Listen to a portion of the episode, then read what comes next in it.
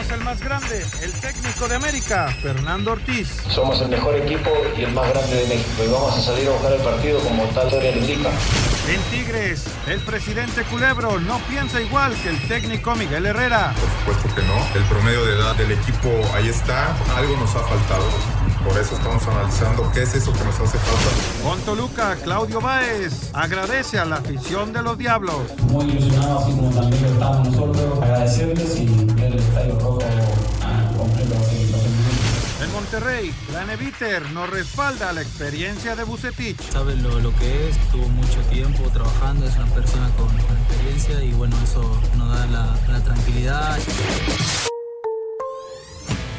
Pediste la alineación de hoy.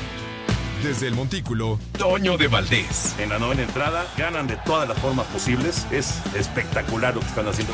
De centro delantero, Anselmo Alonso. Eso me llena de ilusión. A mí me encanta mi fútbol, me encanta ver los partidos. En la línea defensiva, Raúl Sarmiento. Pues es nuestro fútbol y al menos yo sí le tengo un gran afecto y me gusta. Actualiza y aumenta tus conocimientos deportivos con nuestros expertos. Espacio Deportivo de la Noche. Estos son los encabezados en las páginas de internet. Cancha.com, selección femenil sub-17 queda eliminada del Mundial. La selección mexicana femenil no pudo avanzar a los cuartos de final del Mundial sub-17 tras caer 2 a 1 con su similar de Colombia. Record.com.mx, Albert Celades toma ventaja para ocupar el puesto de Ricardo Cadena como DT. El estratega español se perfila para ser el nuevo pastor del rebaño para el próximo clausura 2023.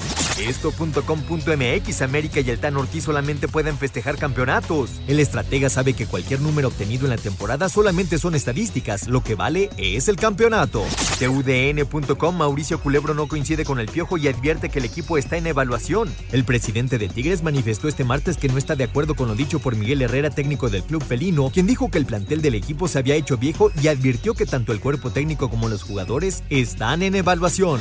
Mediotiempo.com arranca la novena temporada de la NBA y destaca la llegada de Toscano a Lakers. La NBA está de vuelta con su temporada 2022-2023 y lo hace con el sorpresivo traspaso de Juan Toscano a los Lakers. El arquero surgido en fuerza regia salió de los actuales campeones Golden State Warriors para jugar con LeBron James.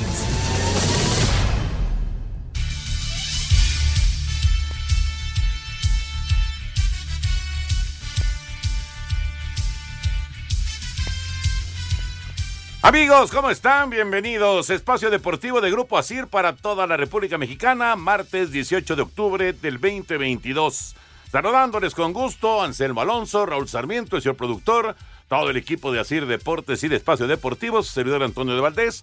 Gracias, Lalo, por los encabezados, Lalo Cortés en la producción, Paco Caballero en los controles, Rodrigo Herrera en redacción. Bueno, estamos en la antesala ya de que arranque la actividad de semifinales del fútbol mexicano, pero hoy por la mañana, Anselmo, estuvimos viendo, ahí mientras esperábamos para pasar con Dani de Iturbide y con Enrique Campos, el partido de la selección mexicana femenil sub-17, que le compitió bien a Colombia, pero finalmente perdió 2-1 y quedó eliminada. ¿Cómo estás, Anselmo? Toñito, ¿cómo te va? Qué gusto saludarte. Aquí estamos con muchísimo gusto, como siempre. Eh, gracias, mi querido Paco. Gracias, Lalo. Gracias a todos, eh, la redacción, Rodrigo. Eh, un abrazo a Raúl Sarmiento, otro al señor productor y a toda la gente que nos escucha. Mira, Toño, este, fuimos viviendo y, y lo íbamos platicando. El equipo de Colombia fue más sólido. Fue un equipo que que cuando estaba el mano a mano en el 0 a 0 tenía más la pelota, tenía, si no llegada tan contundente, sí se acercaba con mayor peligro y al equipo mexicano le costó trabajo. La última reacción de los últimos 20 minutos son muy buenos, pero ya ibas perdiendo 2-0. Y el equipo ahí se ve un poquito más consistente, pero hubo dos centros que no pudo llegar la jugadora mexicana al cierre, que pudieron haber sido el empate. Pero sí, en, en los 90, eh, yo creo que el equipo mexicano no, jugó su mejor partido, jugó mejor contra China a pesar del resultado. Eh, y, que no merecían ese resultado. Y contra España vimos que le costó mucho trabajo, pero a final de cuentas se llevó la victoria. Y lamentablemente quedan eliminadas, quedará como una muy buena experiencia para las chavas, están empezando carreras y vendrá ya todo su desarrollo en la Liga Femenil MX, ¿no? Y platicaremos de esto, por supuesto, de lo que sucede en las semifinales del fútbol mexicano el tema Miguel Herrera, ¿no? Que está calientito allá en Monterrey con las declaraciones de que ya se hizo viejo eh, Tigres, no, no, pues no fueron tomadas con mucho agrado, que digamos, allá en la Sultana, esos eh, comentarios por parte de Miguel. Eh, el tema también del trofeo de la Copa del Mundo, que pues ha estado allá en Iztapalapa y bueno, ha sido un exitazo. Miles y miles y miles de personas se han ido a tomar la foto con el trofeo de la FIFA. Ya platicaremos de todos estos temas, pero vámonos, arrancamos con el béisbol de grandes ligas. En este momento se juega ya el Phillies contra Padres, ha comenzado la serie de campeonato de la Liga Nacional, está apenas arrancando el juego con Yu Darvish en el centro del diamante por parte de los Padres a ganar ya cuatro de siete juegos y los que ya ganaron su serie, pero divisional, el día de hoy fueron los Yankees de Nueva York eliminando a los Guardianes de Cleveland. Los Yankees de Nueva York avanzaron a la serie de campeonato de la Liga Americana del béisbol de las grandes ligas al derrotar en casa en el quinto y decisivo juego de la serie divisional a los Guardianes de Cleveland cinco carreras a una, con tres en la parte baja de la misma primera entrada. El lanzador cubano Néstor Cortés se alzó con el triunfo. Ahora los Yankees se medirán a Houston por el título de la Americana, serie que arranca este miércoles en casa de los Astros y a ganar cuatro de siete juegos. Esta noche arranca la serie de campeonato de la Liga Nacional cuando Filadelfia visite a San Diego en el juego 1. El 2 se llevará a cabo este miércoles también en casa de los padres. Asir Deportes Gabriel Ayala. Ese home run de la primera entrada de Giancarlo Stanton fue clave, con dos en base, puso el juego muy temprano 3 a 0, fue ya un cuesta arriba imposible de, superar para Cleveland. Y no solamente Giancarlo pegó home run, también en la segunda entrada Aaron Judge conectó cuadrangular, así que con eh, esa, esa ofensiva era lo que necesitaba realmente Néstor Cortés y luego los relevistas de los Yankees para lograr la calificación. Ahora, mañana arrancan en Houston. Así que tiempo de celebrar. Ninguno. Por eso jugaron temprano, ¿no? para que les diera tiempo de, hacer el vuelo hoy, descansar bien mañana y aparecerse en el parque a mediodía para empezar a trabajar ahí, ¿no? Pues es que eh, ellos arrancan el juego que a las 6 de la tarde con 30 minutos. Entonces, desayunan bien y, estarán llegando, que pero llegan mucho antes al parque, ¿no, Toño? Sí, sí, mucho antes. ¿Que llegan como cuatro horas? Llega como nosotros a las transmisiones de la selección. a las transmisiones grandes. Partido 8 de la noche, Toño está citado 10 de la mañana. para, hacer, para hacer 25 enlaces, ¿no? Exactamente. Bueno, ya, ya, uy, comenzó descontrolado. Yu Darvish ya dio una base por bolas, ahora tiene un wild pitch. Así que Filadelfia tiene corredor en segunda sin out en este arranque de juego en la serie de campeonato de la Liga Nacional, el juego número uno. Y por cierto, está anunciado el duelo de Ty John en contra de Verlander mañana entre Yankees y Houston, mientras que Nola y Snell están anunciados mañana por los Phillies y por los Padres respectivamente. Nos da tiempo de ir con la información del NFL. Cerró la semana 6, victoria en tiempo extra de los cargadores de Los Ángeles, pero ¿cómo le sufrieron frente a los Broncos de Denver? El cierre de la semana 6 de la NFL, los cargadores de Los Ángeles derrotaron 19 a 16 a los Broncos de Denver en tiempo extra. En el suplementario, el pateador de los Chargers, Dustin Hopkins, conectó un gol de campo de 39 yardas cuando quedaban 2 minutos 38 segundos en el reloj. El pasador de Los Ángeles, Justin Herbert, estableció un récord negativo al lanzar 57 pases sin conseguir un touchdown. Por los Broncos, Russell Wilson lanzó para 188 yardas con un pase de anotación. Ninguno de los dos equipos superó las 100 yardas terrestres. Los dos pateadores se fueron perfectos en cuanto a sus intentos de goles de campo. Brandon McManus de 3-3 y Dustin Hopkins de 4-4. Para Sir Deportes, Memo García. Muchas gracias, Memo. Lo que son las cosas, ¿no? No se consigue un solo primero y diez en el tiempo extra. Uno solo no se consiguió, ni del lado de Denver, ni del lado de cargadores. pero todo se resuelve con un error. La patada de despeje, eh, el, que va a recibir el balón por parte de Denver se prepara, sabe que ya no va a tener chance de regresar, entonces ahí simplemente aguanta para recibir el balón y con un colmillo enorme, el jugador que viene corriendo por los cargadores y que es el que está más cerca y que trae a un jugador de Denver ahí pegadito, empuja al jugador de Denver y el jugador de Denver va y choca con el que iba a recibir el balón y ahí se arma el desastre, ¿no? El desastre porque recuperan los cargadores, patean el gol de campo y, se, acabó. se acabó el partido. O sea, una viveza. Sí, sí, sí, sí. Qué interesante. A final de cuentas, eh, digo, obviamente. ¿De quién es el error? El, el, error, me parece que el error es del hombre que viene escoltando al que va a recibir el balón. Porque si ya la va a dejar pasar. No se le debe acercar. No se le debe acercar tanto porque quedas a expensas de que venga esto, un empujón, y de que armes el relajo que se armó a final de cuentas, ¿no? Interesante. Y qué derrota más dolorosa para Denver, que por cierto vamos a ver a los Broncos el domingo en contra de los Jets de Nueva York después de Blitz. Esto será a las 3 de la tarde en Canal 9. Vamos a mensajes, regresamos con el inicio de la NBA. Espacio Deportivo. Un tuit deportivo. Del 7 al 13 de noviembre se celebrará en el Zócalo de la Ciudad de México la primer Copa Mundial de Béisbol 5, un deporte nuevo que contará con la participación de 12 selecciones de cuatro continentes. Arroba medio tiempo. Los guerreros de Golden State estrenan su título del NBA frente a los Lakers de Los Ángeles en casa en el inicio de la temporada 2022-2023. Los Lakers no clasificaron el año pasado a los playoffs, mientras que los Warriors sufrieron las bajas de varios de sus jugadores de banca. El mexicano Juan Toscano Anderson recibirá esta noche su anillo de campeón. Si quieres ganar dinero, consulta los momios para este partido en tu casa de apuestas favorita. Si apuestas 100 pesos al triunfo de los Lakers de Los Ángeles, estarías ganando más 235, mientras mientras que la victoria de Golden State está en menos 300. Checa cómo se paga en este momento en el portal de apuestas que prefieras. Para Sir Deportes, Memo García.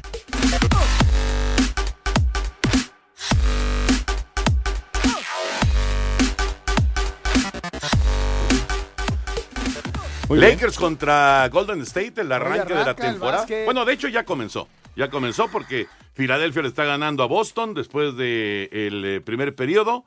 Ya concluyó el primer periodo y Filadelfia está adelante 29 ¿Ya viste qué partido viene el ratito? Sí, el de Lakers contra Warriors. les vamos a abollar la corona. Imagínate para Toscano, Toño. Sí, claro. No, eh, su primer juego precisamente contra sus ex Ojalá y contra los campeones. Ojalá y juegue. Muy parejo, ¿eh? Muy parejo los momios. Está dándole el equipo de Filadelfia un punto. Estaba en 1.5, lo acaban de cambiar ahorita a un punto al equipo de, los Celtics de Boston. Es eh, favorito el equipo de Filadelfia, pero por muy poco, ¿eh? realmente muy poco. Y ya apostando, digamos, a visita o a local, es menos 118 Filadelfia y más 120, y menos 120 el equipo de los eh, Celtic Boston. Así están las cosas. Y bueno, pues en el caso de los puntos, es únicamente un puntito. Fíjate que eh, eh, lo de las apuestas es el arranque del torneo, es bien complicado, porque hay que ver que contrataciones vienen de pretemporada. ¿Quiénes ya están para jugar? ¿Quiénes están? ¿Qué agente libre llegó? ¿Qué novatos están también? Y, y cómo se van armando. Ahorita para las apuestas sí es, es, es, ahora sí que es un volado, ¿eh? Sí, totalmente. Ya colgó cero Yu Darvish, pero con un atrapadón de Jake Cronenworth en la segunda base evitó el imparable de Bryce Harper y así cayó el tercer out. Eh, están bateando ya los padres en el cierre de la primera entrada. Serie de campeonato de la Nacional. Recuerden que ya la serie de campeonato, igual que la serie mundial, a ganar cuatro de siete juegos. Y bueno, para toda la gente que nos ha preguntado, lamentablemente, pues no, no, no hubo derechos de transmisión este año para Televisa del béisbol. Por lo tanto, pues no estamos, no estamos transmitiendo, lo cual, pues es una pena, es una tristeza. Imagínense si, si, si la gente se, se molesta, pues cómo está uno, ¿no? ¿Cómo está uno después de tantos años de transmitir? Decía Pepillo el otro día que desde 1963, 1963 la tradición es la Serie Mundial por Televisa. Claro. Y se rompe esa tradición, ¿no? Pues Pero bueno, pues ni modo. ¿Qué le vamos a hacer? Pues nada, a, verlo en la tele. Decía Hugo Sánchez, ajo y agua. ajo y agua, ya sabes por qué. No, lo puedo decir porque este es medio. A joderse. A joderse y aguantarse.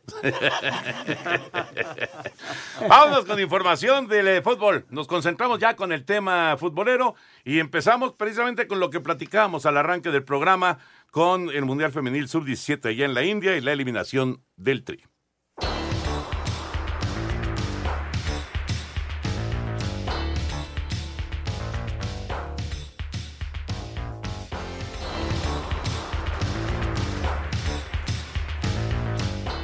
México quedó eliminado este martes en el tercer partido de la fase de grupos del Mundial Sub-17 femenil al caer con Colombia 2 por 1. La selección de Ana Galindo necesitaba la victoria para superar en la clasificación a las cafetaleras. Sin embargo, Juana Ortegón consiguió abrir el marcador con un remate de media distancia y Linda Caicedo marcó la diferencia en el 74, aprovechando un error de la defensa mexicana, aunque la capitana protagonizó un autogol para el 2 por 1 final. Colombia salió a, resguardarse, a, mantener el marcador y buscar una jugada que le diera la ventaja. Y, bueno, nosotros tratamos de proponer el partido, de, de, ir por el resultado y en estos intentos de ir hacia adelante, bueno, pues tuvimos dos desatenciones que nos cuestan el partido. Por su parte, España venció a China 1 por 0, donde el VAR fue protagonista. Las europeas se clasifican junto con las sudamericanas a los cuartos de final, donde la Furia defenderá su título, conquistado hace cuatro años en Uruguay. Para Sir Deportes, Mauro Núñez. Gracias, Mauro. Ahí está la información y ya saludamos a Raúl Sarmiento también. ¿Cómo está, Raulito? Abrazo. Saludándolos, Toño, qué gusto, aquí estamos con el placer de siempre, ya sabes, este, con los problemas de tráfico, pero, pero bien, aquí estamos ya eh, lamentando esta eliminación de la selección mexicana, eh, los escuchaba al inicio del programa, creo que sí le faltó un poquito en esta oportunidad. Colombia se vio sólido, un equipo que trabaja bien el sector defensivo. Y creo que México pierde la calificación en el partido inaugural, ¿no? Contra las chinas, creo que se fue superior, que el equipo tenía todo para ganar, se falló un penal, se fallaron varias opciones y terminas perdiendo ese partido. Creo que ahí se le escapó Ana Galindo y a sus muchachas la, la, calificación eh, eh, en este mundial. Sin embargo, pues ahí está. Eh, Ana sigue tomando experiencia, dirigió su segundo mundial en menos de tres meses y se convierte en una entrenadora con un futuro bárbaro porque es muy joven y la experiencia que está adquiriendo es de llamar la atención. Sí, sí, lamentablemente las chavas ya no, no siguieron. Es una gran experiencia. Vamos a ver cuántas de estas pueden desdoblar ya en la liga, Toño.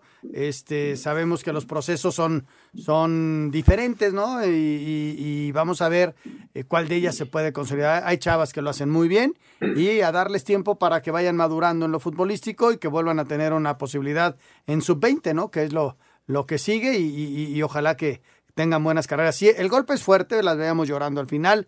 Eh, sí, pero hoy hay que reconocer cuando te gana un equipo bien y hoy les ganaron bien y estoy completamente de acuerdo con Raúl, el partido de China era ganable, te pones 1-0 adelante con el penal y hubiera sido otro, otra circunstancia. Sí, ese, ese penal fallado, mira lo que, lo que pesó, ¿no? Ya, ya en la conclusión de la actuación de la selección mexicana. En fin, se acabó, se acabó eh, la experiencia de estas jóvenes y ojalá, ojalá que varias de estas, eh, de estas jugadoras las veamos pronto ya como titulares en la Liga MX. Eh, hablando acerca del Tri y siguiendo con el tema del Tri, hay, hay, ya concentración de algunos de los jugadores, el Piojo Alvarado, Alexis Vega, Rodolfo Cota, Héctor Herrera, Alfredo Talavera, trabajando ya en el CAR. Vamos con el presidente de selecciones nacionales con el director de selecciones nacionales, Jaime Ordiales. El director de selecciones nacionales Jaime Ordiales aseguró que para el caso Raúl Jiménez agotarán tiempo de recuperación y puesta a punto para su posible inclusión a Qatar 2022.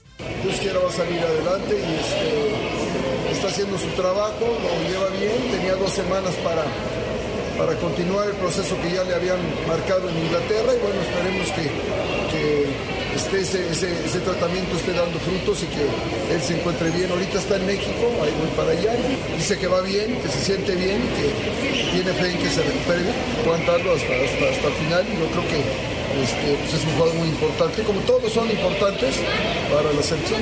Sobre el caso Javier Hernández, en posible convocatoria a prelista. Pues no ha sido convocado, no te, puedo decir, esto es una situación de técnico y en un momento dado pues, no ha sido convocado. La conformación general de los seleccionados definitivos al Mundial se tiene prevista entre el 25 y 26 de octubre. Así Deportes, Edgar Flores.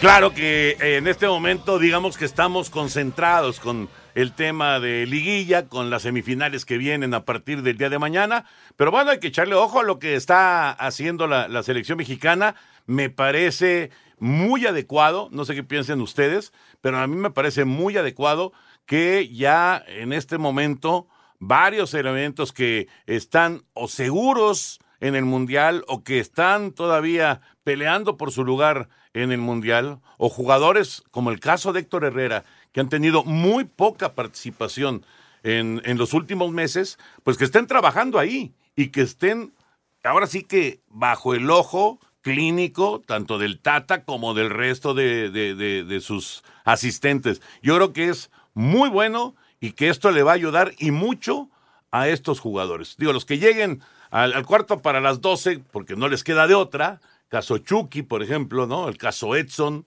pues no, ni modo, no hay, no hay más. Eh, así será por, porque andan en Europa y porque los van a soltar solamente unos días antes del, del Mundial. Pero estos que van a tener semanas, varias semanas de concentración, a mí me parece que eh, les va a venir muy bien. Sí, sin duda, Toño. De hecho, ya empezó la concentración de la selección. Están trabajando ya en el centro de capacitación. Se ayudan con algunos juveniles desde ahora eh, para formar los grupos de trabajo, espacios reducidos y todo esto que se está haciendo. Eh, ahí está incorporado Raúl Jiménez trabajando. De hecho, vi una fotografía que está arriba de la bicicleta, lo cual me da mucho gusto, porque quiere decir que ya está entrenando, eh, no al parejo del grupo, no hace fútbol, pero ya cuando menos está trabajando bajo la vigilancia del cuerpo médico. Entonces, este, la próxima semana se van a unir los jugadores que quieren eliminados en las semifinales y los únicos que les van a dar dos o tres días de descanso, como se los dieron a los que terminaron cuartos de final y por eso ya están en la concentración con Herrera y con Raúl. Eh, los que juegan la final son los únicos que no van a tener ningún descanso, porque la final es el día 30 y el día 31 están viajando para España. Entonces, eh, así será. Por cierto, el 31 de octubre, un magnífico día para viajar rumbo a, a, a Girona y, e iniciar ya el trabajo en más conjunto y luego ya se unirán, faltando 12 días, los, los que juegan en Europa. Fíjate, añadiendo a todo lo que... El 31 de octubre es el cumpleaños claro, de Raulito, claro, ¿no? Como tú llegas a los 70 ya el sábado. Eso dijiste hoy en la mañana, ¿eh? No, no es cierto. Lo dijiste, dijiste en el que llegaba yo al séptimo, séptimo piso, piso. eh, el próximo sábado. ¿Te escuché clarito? Sí, sí, sí. Y reclamaste, pero no, no, no pasó nada. 40 en cada pierna.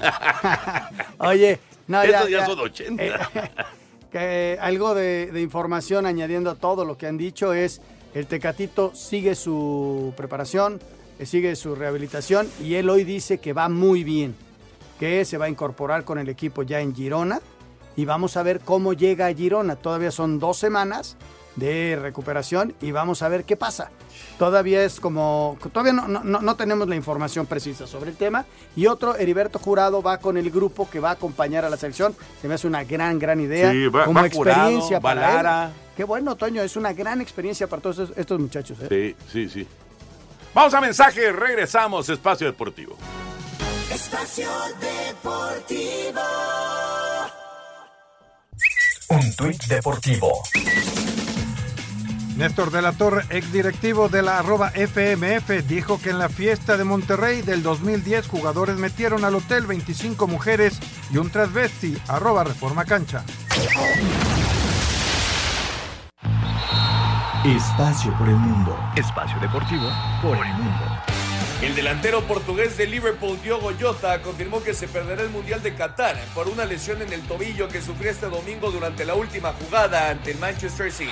Marcelo Flores y Alonso Aceves, los dos mexicanos del Real Oviedo, vivirán una nueva época en la segunda división de España, después de que Álvaro Cervera fuera anunciado como su nuevo director técnico. La selección mexicana femenil sub-17 cayó 2 por 1 ante su similar de Colombia y quedó eliminada del Mundial de la categoría que se disputa en la India. Quedaron definidas las semifinales de conferencia en la MLS, donde Carlos Vela y el LAFC se medirán a Javier el Chicharito Hernández y el Galaxy por un pase a la final del oeste.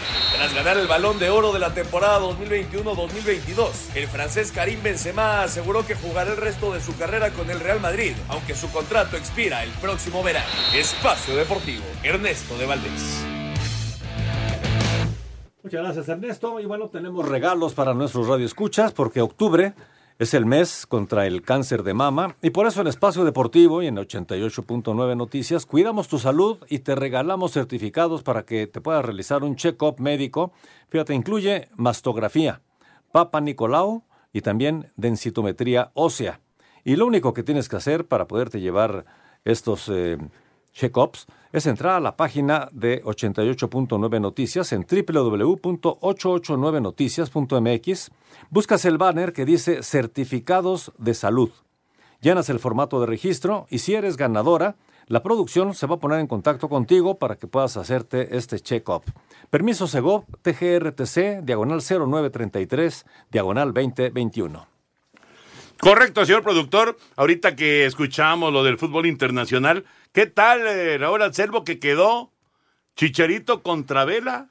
Pero en playoff, o sea, en, en, semifinales de conferencia, está, está bueno el juego, ¿eh? Chicharito contra Vela, los dos equipos de Los Ángeles se van a enfrentar. El clásico de Los Ángeles, eh, la verdad que buen duelo, eh, muy interesante ahí en la ciudad de Los Ángeles. Eh, el próximo año va a inaugurarse el torneo de la MLS jugando estos dos equipos, pero en el estadio allá en Pasadena, Toño, esperando tener un récord de entrada. Pero por lo pronto el playoff se juega eh, ahí en, los estadios normales y va a ser muy, muy interesante eh, ver al Chicharo contra Vela. Eh, dos jugadores que por diferentes causas pues estarían sin ninguna duda en la selección nacional. Sin ninguna duda, si sus comportamientos y sus ideas fueran distintas, ¿no? También son puntos muy distintos, pero hoy, a un mes de la Copa del Mundo, un mes y días, te aseguro que si los dos hubieran tenido actitudes distintas, estarían, eh, estaríamos pensando en ellos ya en la Copa del Mundo. ¿Cómo ayudarían los dos, eh? Los dos, ¿cómo ayudarían? Sería fantástico tenerlos, pero bueno, eh, las circunstancias no, no, van a llevar a estos dos elementos, que hubiera sido padrísimo también para ellos. se, van a retirar, uno tiene, están chavos. Igual, igual. ¿Que tienen 34? 32, 33, años. O sea, ya no llegarían a un siguiente mundial. Es muy difícil. Y sería su último mundial y sería fabuloso para el colofón de carreras tan exitosas como las que tuvieron, ¿no? Altas y bajas, pero exitosas, sin duda alguna. Y, y ver que eh, con Carlos Vela, Toño, el mejor equipo de su conferencia, del LAFC. Muy buena temporada. La gran campaña que tuvo el Chicharito con un cierre fabuloso, haciendo goles por todos lados, ¿no? Sí, metió muchos goles, aunque falló esos, esos penales, pero, pero metió una buena cantidad de goles. Bueno, pues ahí está para eh, las eh, finales, para los playoffs, como se maneja por allá en la MLS del fútbol de los Estados Unidos, que por cierto, pues también eh, pues hay que echarle un ojo a cómo están los equipos, cómo, cómo vienen los equipos, ahora que en unos meses pues se dé también el enfrentamiento MLS Liga MX en el, en el torneo este enorme que se va a hacer antes de, arrancar eh, el, segundo campeonato, digamos, del 2023. ¿Y cómo integra, no? va, a ser bien interesante la MLS, cómo integra ese torneo a su torneo. Porque está en actividad. Está en actividad. Sí, México está en pretemporada. Exactamente. Pero Estados Unidos está en plena actividad. Vámonos con la liguilla del fútbol mexicano. Mañana, mañana se juega en Toluca, en el Nemesio 10. Son los primeros 90 minutos de la semifinal Toluca contra América. El mediocampista del Toluca, Claudio Baeza, respeta al América, pero cree que en casa son un rival muy complicado para cualquiera. Siempre respetando a, todos los rivales, sobre todo a América, que es un grandísimo rival,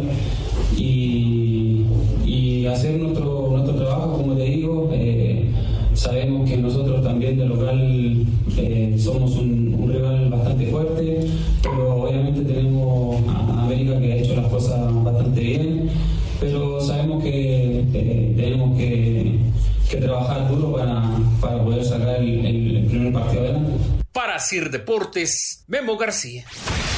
El técnico del América, Fernando Ortiz, minimizó los errores que cometió Emilio Lara en sector defensivo durante la vuelta de los cuartos de final y aseguró que tanto él como todos los jugadores tienen toda su confianza. Emilio es joven, va a cometer errores. El jugador tiene todo el apoyo mío para, para poder iniciar mañana si es que inicia. El responsable soy yo, así que no, no, no veo por qué tenga que ser un robot a la hora de caerle a un joven. Néstor también ha cometido un error y no es joven. Si ellos mañana llegaran a iniciar, tendrán todo el apoyo mío y del cuerpo técnico. América terminó como una de las mejores defensas al solo permitir 17 goles hasta ahora. Para Sir Deportes, Axel Toman. Los primeros 90 minutos en el Nemesio 10. Mañana, 9 de la noche, arbitraje de Marco Ortiz. Raúl y Anselmo, ¿qué vamos a ver el día de mañana en la bombonera? Un buen partido, Toño, un buen partido. Vamos a ver qué, qué manera escoge jugar Nacho Ambriz. Eh, América va a jugar como ha estado haciendo en los últimos partidos, con su trabajo eh, tratando de, llevar la ventaja desde siempre, eh, buscando al rival. Eso está claro que no va a cambiar, tanto éxito le ha dado, no va a cambiar en este momento. Y sí tengo mis dudas de cómo lo va, lo va a encarar el, el Toluca, que necesita sacar una buena, un buen resultado en su cancha. Y cuando hablo de un buen resultado, hablo de ganar, porque América tiene la ventaja de que si terminan empatados, califica. Eh, pero no sé si va a salir a buscar al América o, jugará como contra Santos el segundo partido. Eh, no lo sé, la verdad no lo sé qué esté pensando Nacho. Tiene ya mucha experiencia en el fútbol mexicano y lo entiende muy bien el fútbol, así que vamos a ver cómo, cómo lo plantea. ¿Pero ah, tiene con qué? Toluca para jugarle de tú a tú. Mira, hay que reconocer que América sí está un escalón arriba en el funcionamiento. En lo que se ha visto. En, lo que, en el fútbol que está manejando. Pero Toluca tiene un buen equipo, Toño, tiene grandes futbolistas. Le, quizá defensivamente eh, no, está a la altura de, de, sus ofensivos, pero y es donde ha flaqueado, pero desde luego que le puede hacer partido por los grandes futbolistas y la experiencia que tienen. El técnico es muy experimentado. En fin, este, yo creo que sí le puede hacer partido, pero todo va dependiendo también de cómo se vayan dando las cosas. Pero yo, Toluca sabe y Nacho sabe que tiene que salir mañana con, con algo a favor, porque si no es bien complicado irle a ganar al Azteca al, América. Entonces, aunque ya lo hizo con Torreón, ¿no? Entonces, vamos a ver cómo, cómo para el equipo Nacho. Este, está jugando con dos nueves, este, ahí está Carlitos, está Zambeso, a ver si juega igual eh, y con los chaparritos alrededor de ellos para tocar y tocar y tocar y cómo eh, tratar de parar al América con su velocidad y con su dinámica, ¿no? Este, eh, pero sí, la, serie le veo al América favorito, pero mañana el Toluca puede dar un muy buen partido, entonces complicarle mucho a las Águilas, ¿no? Vamos a ver qué decide en el caso de Leo, porque Leo Fernández eh, si algo llamó la atención de esa alineación titular en el partido contra Santos en Torreón, es que sentó a Leo. No jugó Leo Fernández, entra ya con el partido muy avanzado, con la ventaja de 2 a 0 ya del Toluca. O sea, la estrategia le funcionó a, Nacho Ambriz. Eh, en este caso, digo, no, no, no quiere decir que Leo te afecte, al revés, es un futbolista extraordinario el uruguayo, pero eh, lo que planeó, lo que le pasó por la cabeza a, Nacho, pues le funcionó muy bien sin la presencia de, Leo, ¿no? Vamos a ver si lo pone de inicio el día de mañana. Yo creo que sí. Lo que no sé es si vaya a sacar a otro para trabajar con dos volantes en el medio campo de recuperación, como lo hizo en Torreón. Eh, por eso sacó a Leo, para tener más gente de trabajo en la media cancha. No sé si por ser local busque un poquito el partido hacia el frente con Leo o vuelva a meter gente de trabajo para tratar de, no dejar jugar al medio campo del América. Eh, dejarle la batalla solo a Baeza es este al chileno la verdad muy complicado yo no dudaría que, que volviera a intentar este, e, e, este esquema pero a lo mejor ya nada más con un punta, a lo mejor a San Beso lo manda a descansar y pone a Leo a jugar atrás de, de Charlie. Eh, no sé, vamos a ver. También puede meter a, a, Navarrito a trabajar en el medio campo como volante central y a Leo utilizarlo. Eh, vamos a ver, vamos a ver qué hace. Lo que sí es que Eh, esa es la gran duda. ¿Cómo va a encarar el partido, ya sea con dos puntas, con una punta, con cuántos medios? Eh, el equipo de Toluca se enfrenta a la América. Ahorita que mencionó Raúl lo de, lo de Navarrito, Navarro no juega tan suelto como jugaba en León a pesar de que es el mismo técnico. Sí, sí, sí. Este... Pero él ahora tiene más, más una, una ubicación en la cancha, no, porque en, en, León, ¿te acuerdas? Aparecía de repente centro delantero, aparecía por la derecha, por la izquierda, aparecía de defensa central. Jugaba libre. Totalmente libre. Jugaba libre. Y aquí, eh, como dices tú, tiene función. Pero también tienes a Meneses por un costado. Sí. Y también tienes a, a, a él por buscando llegar. En fin, este, va a ser bien interesante cómo lo planteé. Ya, ya lo explicaba Raúl perfectamente cuáles podrían ser esas opciones.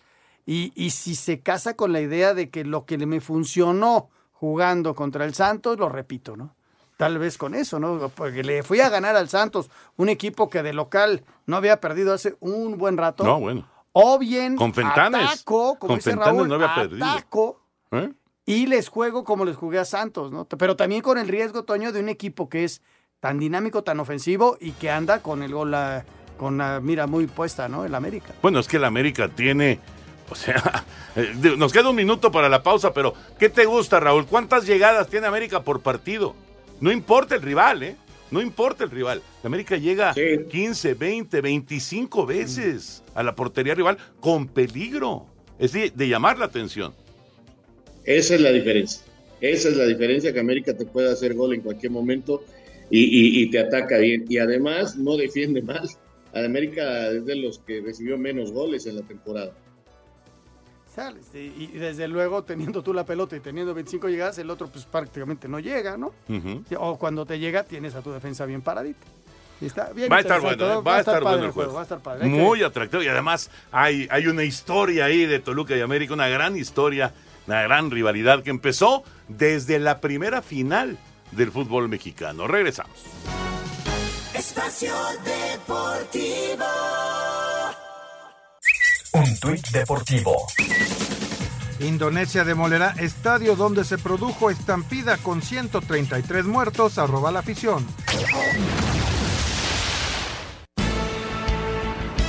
Pachuca continúa con su preparación para recibir este jueves a Rayados a partir de las 9 de la noche con 6 minutos en el Hidalgo, en el juego de ida de las semifinales de la Apertura 2022 de la Liga MX. El técnico de los Tuzos, Guillermo Almada, sabe que esta serie será más difícil que la que disputaron ante Tigres dentro de los cuartos de final. Tratar de mejorar para tratar de sortear a Monterrey, que va a ser tan o más duro eh, que Tigres por la jerarquía que tiene de su futbolista y ha hecho un gran campeonato, es un rival durísimo, con una afición que lo apoya muchísimo, como dije antes anteriormente un gran entrenador. Así que nos espera una llave durísima, muy complicada y a confiar a muerte en las posibilidades nuestras. Así, Deportes Gabriel.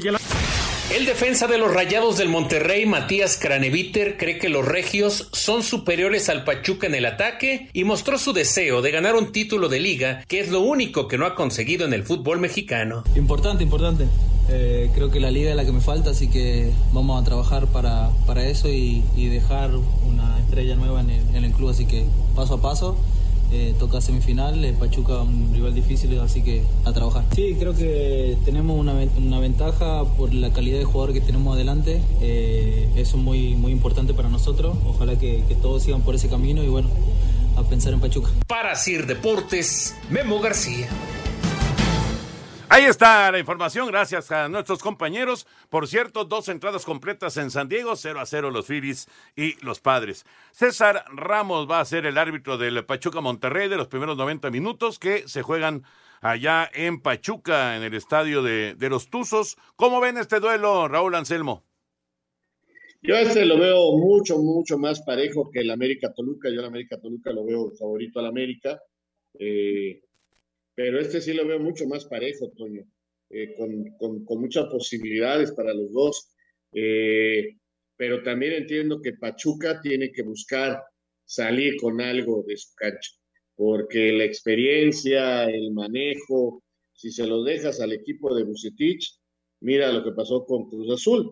No tuvo punch y terminaron goleados 3-0, un marcador muy duro para lo que vimos, sobre todo en el primer tiempo en el partido allá en Monterrey. Entonces, si como Cruz Azul no llevó ventaja, no obligó a los rayados a salirse de su estilo y de su forma. Si Pachuca quiere ser finalista, tiene que sacar algo de su estadio para sacar a Monterrey de su esquema.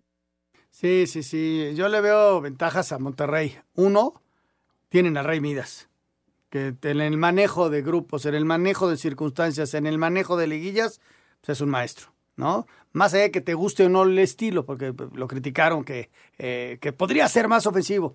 Pues sí podría, pero no lo es y es muy efectivo. Es- esa es la, la palabra. Son muy efectivos sus equipos. Y además, cierran en casa. Y además tienen la ventaja de que quedaron arriba en la tabla. Y además tienen gente que te puede definir en cualquier momento. No, lo mismo que Pa- Pa- Pachuca tiene muy buenos futbolistas. Ahí puede estar equilibrado. Pero todo lo demás siento que está del lado de Monterrey. Sí, ligeramente, pero sí veo un poquito favorito. Yo diría un cua- 55-45 para el equipo rayado. El tema, el tema de la dinámica, de esta, de esta facilidad que tienen los, los futbolistas de Pachuca de estar arriba abajo, eh, eh, el- digo, no, no, no quiero exagerar, ¿verdad? Pero el, fútbol total, aquel famoso de Holanda, pues es un poquito lo que le gusta a Almada, ¿no? Esa intensidad, esa, esa, ese estar arriba y abajo y moverse, y son realmente muy intensos. Monterrey no puede sufrir con esto. Sí, claro, porque son muy ligeritos, son muy rápidos, por supuesto. Ahora, eh, Pachuca no va a tener en el primer partido a Kevin Álvarez, que es un jugador importantísimo con todo el trabajo que hace por derecha. Precisamente de lo que hablas, ida y vuelta. Tiene un medio campo muy rápido y, con Sánchez y con Chávez. Eh, vamos a ver a quién pone adelante, que, que por los costados son rapidísimos.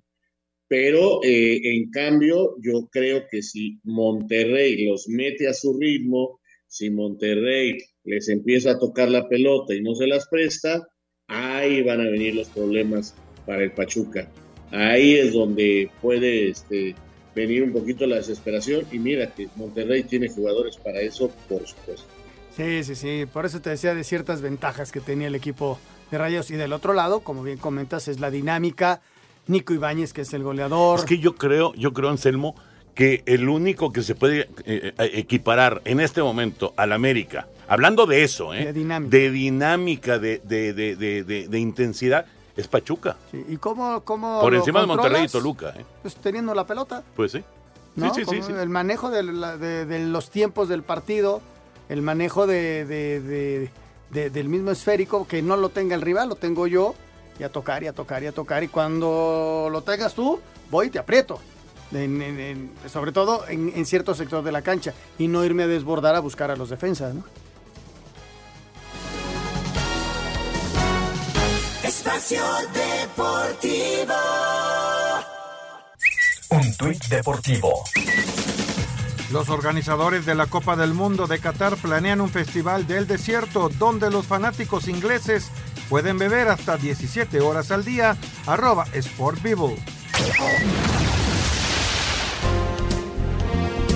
Las palabras de Miguel Herrera tras la eliminación de los Tigres no cayeron bien en la directiva, y aunque todavía tiene seis meses de contrato, el presidente de los felinos, Mauricio Colebro, reconoció que todo el plantel está siendo evaluado. Quiero aclarar, yo no comparto las declaraciones de, Miguel, por supuesto que no. Este, el, el promedio de edad del, del- del equipo ahí está. Creo que al final del día, este, en un año y medio, unas dos semifinales, cuartos de final, repito, no es lo que estamos buscando ni los objetivos que estamos pensando. Algo nos ha faltado y eso me queda claro, pero por eso estamos analizando qué es eso que nos hace falta para trabajar y que, y que no, no, no vuelva a pasar. Con la llegada de Fernando Hierro a las Chivas comenzó la búsqueda del nuevo pastor del rebaño y el nombre del español Albert Celades comenzó a tomar fuerza. El estratega trabajó con Hierro en la selección española y en las fuerzas básicas del Real Madrid. Mientras siguen las negociaciones entre Pumas y Ricardo Ferretti, la directiva de los universitarios no se cierra otras opciones y el nombre de Diego Coca sonó en el Pedregal. Sin embargo, el estratega argentino prefirió declinar la invitación. Para Sir Deportes, Axel Tomán. Gracias, Axel. Calientito el tema Miguel Herrera allá en Monterrey. Sí, sobre todo que Culebro señala no estar de acuerdo con él, ¿verdad? Entonces sí, como que dice, cuidado. Ahora, creo que ya lo, hablamos ayer, Miguel no hizo las declaraciones correctas en el lugar adecuado, porque no dijo ninguna mentira para mí, pero no era el momento adecuado. Ahora, tampoco atacó directamente a Guiñac y a Nahuel. Este, yo creo que esos dos no los va a tocar.